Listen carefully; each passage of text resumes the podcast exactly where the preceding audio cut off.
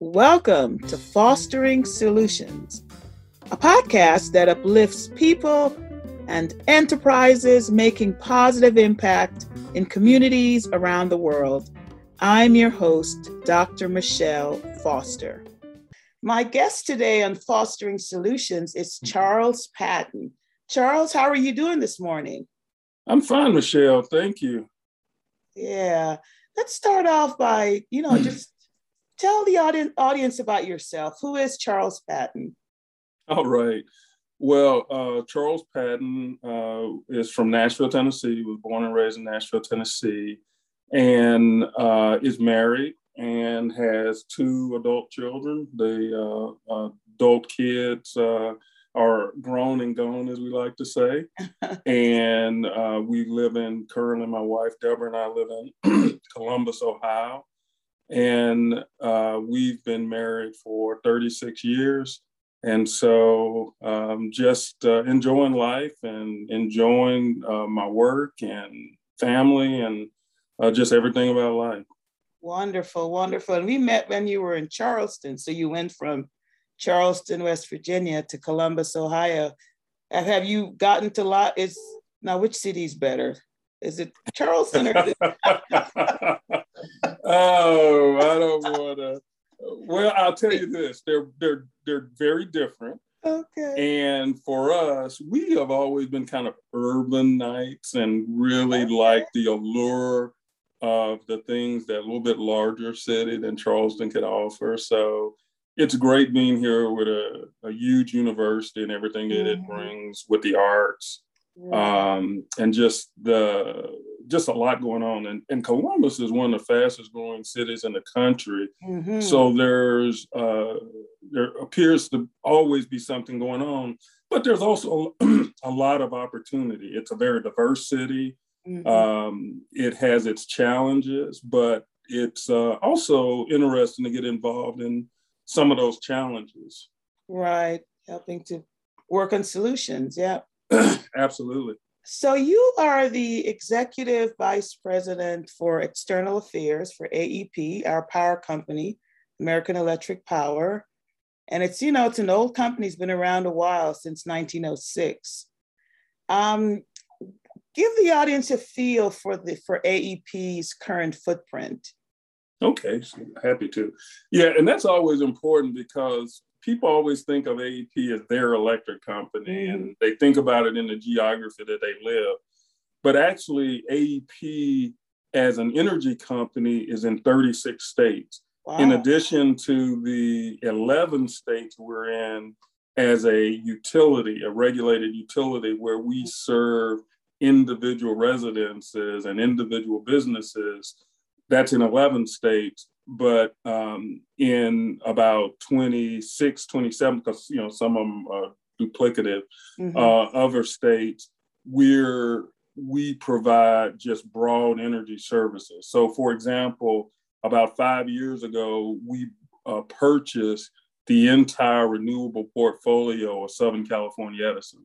Oh. So, with that, we purchased all the wind farms, all the solar, all the storage, and we've expanded on that portfolio. So we have a fairly large footprint also in renewable energy uh, throughout the country. Okay. okay, yeah. So you've been with AEP now how long? Uh, I've been with AEP now with an asterisk uh, for be 27 years this year. And the asterisk is because in 2000, AEP merged with a company called Central and Southwest, which was mm-hmm. headquartered in Dallas, Texas. Okay. And that company and AEP merged. Um, and the the Central and Southwest, when you look at an AEP map, the Texas, Oklahoma, Louisiana, and Arkansas regions are ones that were originally Central and Southwest. So, okay. um, so you become an AEP employee, of course, for that uh, duration. So, 27 years this year. Okay. So kind of describe your career trajectory and, you know, if talk about what the journey's been like. Have you had challenges you had to overcome? Oh, yeah. Uh, mm-hmm. First of all, you know, I always like to uh, be thankful for the opportunity and experiences that I, I've had. Gratitude is really an important, I think, is an important characteristic of of success. Um, and it's an important characteristic of leadership too. So I am uh, just very thankful for all the opportunities that I have had uh, throughout my career. And it's a combination of hard work, and it is also, make no mistake about it, no one does it alone. It's also the interjection of individuals at various points of my career who've made a significant difference whether it was a lesson that I learned or whether or not they made they took the opportunity to directly touch my career in a way uh, that was very positive. So it's you know 98% of it has been incredibly good and positive.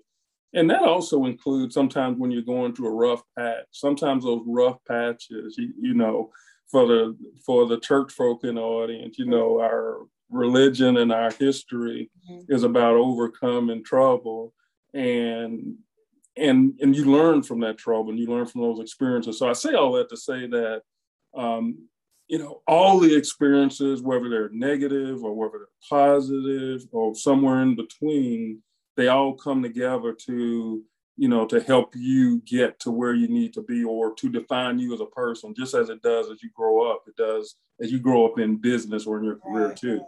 So, um, in terms of just the career itself, uh, I've been really fortunate. I started my career, I have been in the business for be 37, 37 years this year.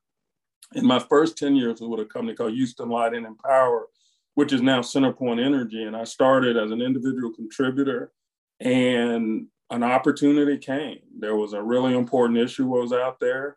Uh, I had demonstrated strong analytical st- skills and writing skills, mm-hmm. and um, that opportunity put me in front of leadership in the company at a very early juncture mm-hmm. in my career and that led to other opportunities so so the first thing I would say is make no mistake about it, opportunity matters. You know, there are lots of folks who get frustrated because they're working hard and they're smart and they're doing the right things. And they say, you know, man, I just can't seem to get there. Opportunity does matter. And sometimes it's not fully within your control, and sometimes it may be. So I always encourage people to try to you know leverage and see where they can create opportunity in mine i just kind of stepped into it and it gave me a level of visibility which gave me an opportunity to start doing different things to start doing things more visible i was writing speeches writing testimony for the ceo of the company i migrated from being uh, a regulatory specialist kind of working on rate cases to being a bigger policy person mm-hmm. which led me to go into government affairs, which led me to DC, which led me to be hired away by Central and Southwest for another opportunity. Mm-hmm. And possibly the biggest thing that happened as I think about my career was because I demonstrated sound leadership in one area. There was a CEO in the company, Mike Morris at AEP in 2004. He said, You know what? I think you had a leadership skills to do this thing over here. And this thing over there was to actually run a utility, which no one was more surprised than me. I wasn't an engineer. Um, I, you know, I didn't have a lot of great depth of knowledge about buying trucks or transformers, any of that. But he took a chance and the experience was not only positive for me, but I think it was positive for the organization. We completely turned a troubled organization around. Mm-hmm. One that wasn't financially sound. It was financially sound by the time I left. One that had a poor culture, which had the highest culture scores in the system by the time I left. Mm-hmm. And that's not a tribute to Charles Patton. What that is, is a tribute to working together with people to you know, to bring together a vision and then execute on that vision. In fact, I would argue the fact that I didn't know that much made me more dependent on the team and made me even more collaborative right. which you know led to our success. And from there, um, I came to Columbus, was promoted to um, an executive vice president over the Western Utilities, and was sent to APCO and in Charleston again because there was um, kind of an underperforming utility.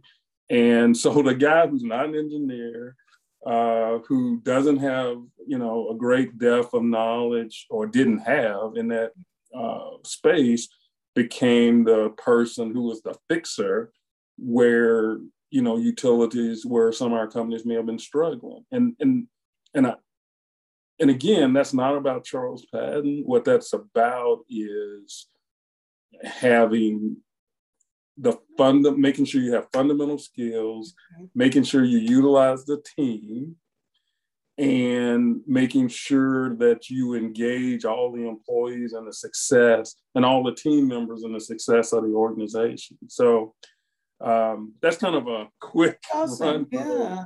And it's almost like along the way, people have seen skills and and um, certain attributes in you that you didn't even realize, and then they gave you opportunity to really shine. That's what it's it's sounding like. Yeah. yeah, absolutely. That's exactly what happened, and um, and that's why I say those opportunities you can't take them for granted and, you know, when people say, you know, I get the saying, I pull myself up by my bootstraps. Oh my I get that. But the reality is, it just, it, when you really take time to reflect, it's never simply that way. And it goes back to whether it's your mama, your grandmama, your Someone aunt, your uncle. Mm-hmm. It just, it just really not that way when you think about it and it's about opportunity and being prepared for the opportunity. Mm-hmm, mm-hmm. So when you when you think about the skills and attitudes and behaviors that um, you have learned along the way or adopted along the way, what do you think those are? And as you have evolved into leadership, what are some of those skills, attitudes, and behaviors that you have learned or adopted um, in order to achieve the success that you have so far? Well, the first thing and the most important one is human capital mm-hmm. is the most important thing, meaning, and that's just, you know, a business way of saying people. It's all about people. And when you first start, so I always like to, if I was putting myself in a leadership category, I'd say I'm a servant leader. I mm-hmm. really try to get my hand on the pulse of what motivates, what energizes the organization, and see where I can connect. And if the alignment isn't where it needs to be, how can I get that organization to realize that it's in their best interest, the customer's best interest, all our collective best interest to kind of realign. So first and foremost, you got to take care of the people. And again, whether that's the customers or the employees, that has to be first and foremost. And you have to value people in the organization throughout from top to bottom. Mm-hmm. And I'm going to spend time mentoring or talking to someone on the front line just as much as I am someone in a C suite. So, um, you know, you just have to value the people. The other thing is there is no substitute, and you have to develop good business acumen. You mm-hmm. got to understand the business. You got to do what it takes to understand how things work, how you make money, how do you, def- you know, if it's a profit making business, if it's a nonprofit, you got to understand how you define success and what does success really look like. You have to understand what your objectives are and uh, ultimately what are the um, you know what are the characteristics of a successful organization or effort there uh, you have to be inclusive. Um, you need to have uh, again a shared vision. I referred to that earlier but yeah. not only but that vision needs to be uh, collectively uh, collectively built. You need to communicate very well. Uh, how all of that holds together is through uh, consistent, clear communication uh, among your peers and throughout the organization. So again, the vision is clearly shared, mm-hmm. and um, uh, and in, and and you get the level of engagement that you need from your employees. So those are, I would say, some of the high. You're great ones. Yeah, yeah. You mentioned in, in passing that you're you're you're you're a servant leader. Talk some more about your leadership style. Okay, so um, what I would, uh, how I would classify that, and and there's a great book. It's called A Servant Leader. The author, his last name is Hunter, and it doesn't read like a leadership book, and that's probably one of the reasons I like it. It's a story of a guy who uh, is trying to kind of find the meaning of life, and kind of goes to um, a um, um, kind of a self-help camp for a period of time and, it, and the book is about his revelations mm-hmm. as he goes through that experience and the and the bottom line is how that manifests itself for me is the first thing that I want to do when I come into a new situation is make sure that I understand the needs of the team mm-hmm. um, and just understanding do they feel supported? Do they understand what what do they see the mission as as being? Uh, do they feel like they have the resources to do it? I want to get to know them on a personal level uh, as people and not so much just as co-workers and employees and that's kind of the first step. And then you begin to dig into the business of okay, where are we? How are we uh, achieving our objectives? Are we hitting the mark? Are we not hitting the mark? Why do we, and you know, try to collectively build a case of what do we think the reasons for the gaps are, and then try to uh, develop a strategy of execution around improving those gaps where uh, where we need to. And then you have to simplify. So for example a great example when i was in texas and i told you we had a, um, financial challenge uh, and we had a cultural challenge. So i said we're going to do i simplified our message down to two things. I said for aep texas we have our plan is the Texas two step. Mm-hmm. We're going to get our finances right. And that's going to be through, we will have a rate case in the next eight months. We will right our ship financially through managing our own costs and through going to the state and making a case for us charging the appropriate price for the service that we have. And then we're going to get employees engaged and we're going to get to a shared vision and and the the financial part of it was managing your O&M and executing a successful rate case. The culture part of it was executing the very first culture survey in AEP's history and figuring out what was at the core of the disconnection of the employees and then putting in place a plan to to address it.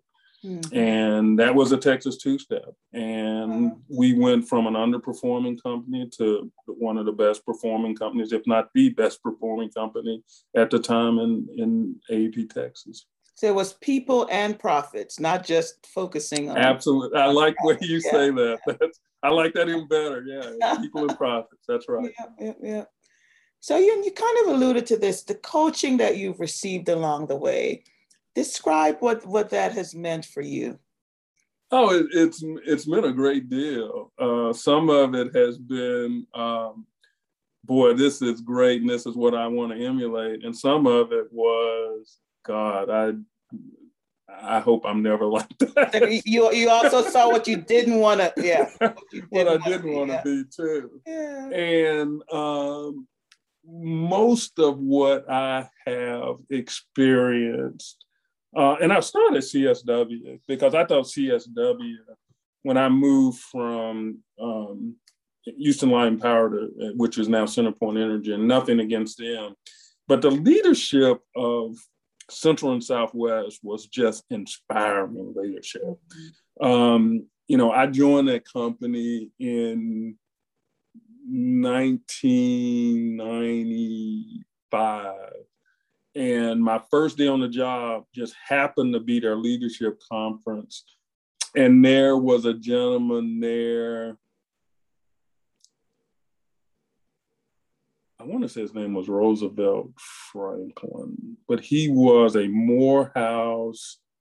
He's deceased now, but he was a leader in diversity and inclusion, uh, and he was from Morehouse. Mm. And so I come to this company, a utility now, and utilities are not known for being bastions of forward thinking. Yeah, yeah. And I go here, and the very first leadership meeting, this guy speaking, and the CEO, who's this guy from rural West Texas, just a great guy, you know. I mean, and which also helps you move beyond labels. Mm-hmm. Conservative guy, West Texas, wife a teacher, had a great influence on him, really believed in, and, and he was a devout Christian, really believed in fairness and equity and all of those things. Mm-hmm. And he made a decision that that company was going to be better as it related to diversity. And so and that was that many, how many years ago? 95. Look at that. Wow. Wow. And so he was, so, you know, that just embodied something and it and he made sure it cascaded down throughout the organization. Now I'm going to tell you, it wasn't embraced broadly like it is today, but um, but it was a start, and he set a tone and a tempo. And I had a lot of direct interaction with him. And then the gentleman who hired me into the company, uh, he was just an excellent communicator, excellent writer. He was a former Marine, very matter of fact and I still use examples of lessons that he taught me wow. about. And one of the most important ones is everyone is replaceable. So, you know, so the reality yeah, is yeah. that no matter how far you climb up that ladder, no matter how much success you have, you know, somebody else can do that job. Mm-hmm. And and and the other thing that I always learned, Michelle, and is that it and it probably helped me with the gratitude piece of it is that I work for someone. Mm-hmm. AEP, it's my company in that I care what happens to it and I'm vested in its success. Mm-hmm. But I exist at the whim of the people who own AEP. I don't own it.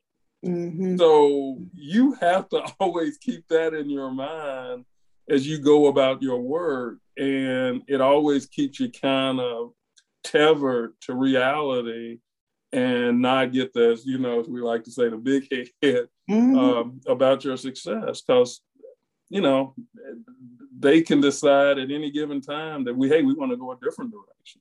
That's right. I think that that also should inspire you to when you need to take time off, you know, and get balance in your life to do that. oh, well. absolutely, you absolutely. Work yourself to death. You you know you're you're replaceable. yep that is so. Yeah, true.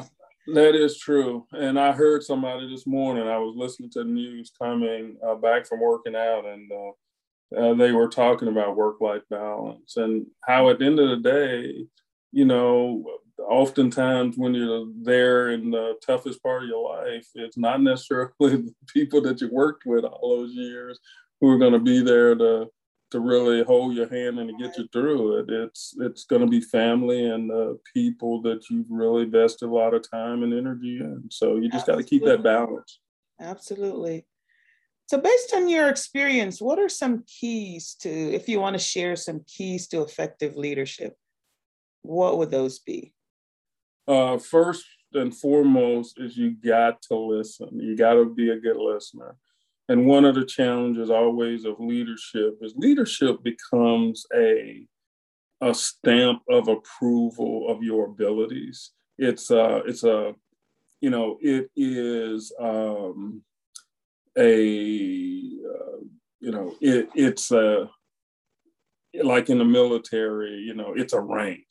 Mm-hmm. So what you have to be careful on is not believing that that rank entitles your ideas just on their face to be superior, mm-hmm. that your voice to be the loudest.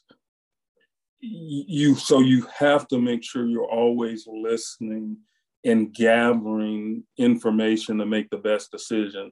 Now, what it does require is that you have to set up a framework, hopefully, for making decisions where you gather all the information. And you have to be willing to make that call when a call needs to be made and you know maybe you can't reach the consensus that you want but all of that requires listening i think that's the most important thing that you can do is listen and that's throughout the organization that's how you get engagement um, and that's how you get to the best solutions is by listening listening all righty all righty so as we wind down the the conversation um, what do you know now that you wish you knew when you started your career? Like, what do you, what did you, you know, what do you wish you knew back then? So I'd say how endless the possibilities are. Mm. I think we, all of us, we can pigeonhole ourselves you know, you go to school and you say, I'm gonna be an accountant or I'm gonna be an attorney or I'm gonna be an engineer or whatever I'm gonna be. Mm-hmm. And you focus solely on that role. And what I would encourage people to do is to look and wherever you work, whatever you're doing, look at the and whatever it is you enjoy. It could be the place you're working or it could be the skill set that you're deploying think really broadly about how those skills can be applied and used in various settings or in various with various challenges mm-hmm. uh, because i got to tell you um, you know i thought i'd be successful i thought that i would be a professional and I entered into the into AEP, well, entered into uh, HL&P with that mindset. But I had no idea mm-hmm. that I that my career path would have as many zigs and zags as it's had, and that the experiences would be as diverse. Um, to think about going into the operational side of the business when you're not an engineer Mm-hmm. Um, I didn't have that vision. Somebody had that vision for me. And what I would encourage people to do is to really open up their minds, excuse me, open up their minds and and broaden their vision for themselves themselves so mm-hmm. um, you know what you do is you begin to step back and begin to look around and look around at those things that interest you that may not be the things that are comfortable or familiar, but you may discover that your your basic training and that your leadership skills and that your intellect and that your business acumen allows you to go a lot farther than that thing that you thought you were destined to do and be. Mm, that's powerful. That's powerful. Yeah endless possibilities. So, any parting words? it's been great. I've I've learned a lot. Just soaking. Well, uh, I just yeah. thank you for the opportunity, and it's good to connect back to my old Charleston. Uh, Charleston uh, WV. Charleston WV, and and you know I had a great time there, and I I loved my job, and I loved the community, and it was really a, a great fulfilling time there, and uh, I appreciate uh, the good work that uh, you've done through your tenure there. I mean, you've left your mark in a lot of places in that community, and and and I know I appreciate that both for the broader Charleston community, which you have helped, and then also particularly as a representative of our community, the African American community. I think it's also critically important that people like yourself are out there fighting, and not just for African Americans, but for everybody, for opportunity for everybody. I think that matters, and I think that's how we get to that oneness that we need to eventually get to to really solve problems in our country. So thank you for that, and thank you for the opportunity. Thank you so much, Charles. Have a great day. Appreciate your time. All right. Thank you. Take All care. Bye bye.